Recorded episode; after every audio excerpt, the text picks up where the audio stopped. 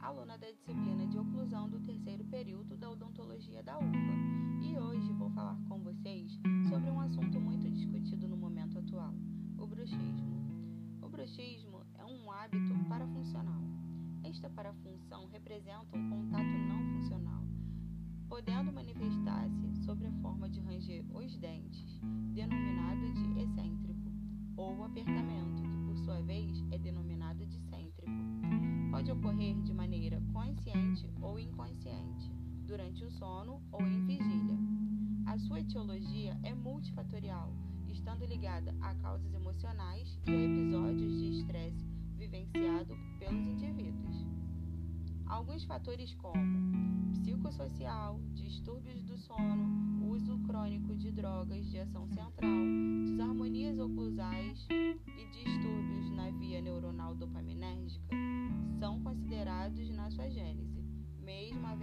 muitas controvérsias na literatura a respeito de sua etiologia, tratamento, prevalência, bem como implicações clínicas. Este hábito cria um grande desafio para a odontologia restauradora e, em alguns casos, produz reflexos no periodonto, nos músculos mastigatórios, na articulação temporomandibular, hipertrofia muscular, presença de desgaste nas bordas incisais, facetas dentais polidas, incremento da linha alba, na mucosa jugal, edentações no bordo lateral da língua, dor na musculatura facial, entre outros.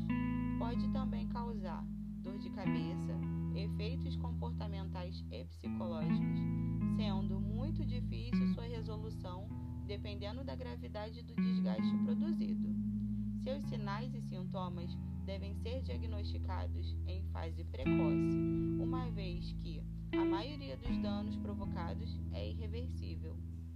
O tratamento para esta condição ainda é discutível, sendo de responsabilidade de um cirurgião dentista identificar os sinais e sintomas, proteger o sistema estomatognático por meio de placas miorrelaxantes conduzir os eventuais encaminhamentos do paciente para comprovar as diversas etiologias, bem como para o tratamento do fator causal.